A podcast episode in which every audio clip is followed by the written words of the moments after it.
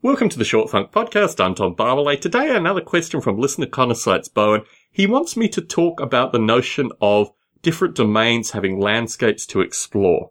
He says it's a metaphor I've used frequently. It does sound like something I'd say, but it doesn't sound like something I'd say re- reading out Conosites Bowen's question.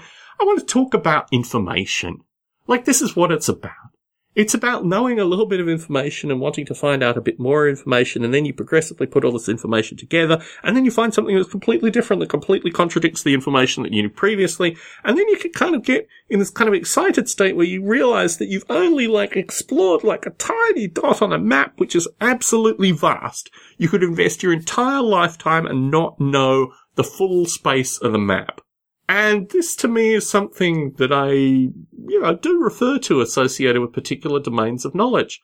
But I just love learning this stuff. It's so fascinating to take like a tiny bit of information in one area and a tiny bit of information in another area. They could be in completely different planes, completely different landscapes, and then pulling these two things together either for humor or for insight.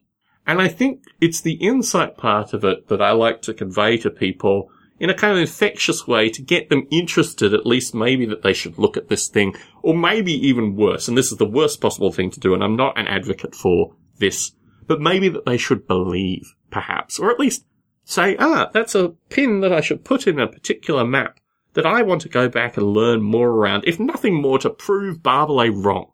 That's the kind of stuff that I'd like to see. So when I talk about these kind of domains, when I talk about these kind of ideas, these kind of areas, it's really associated with what is yet to chart. You have such a small amount of knowledge here, but if you expand a little bit, you'll learn a bit, a little bit more. Then you'll get into the curious contradictions, which are always fun.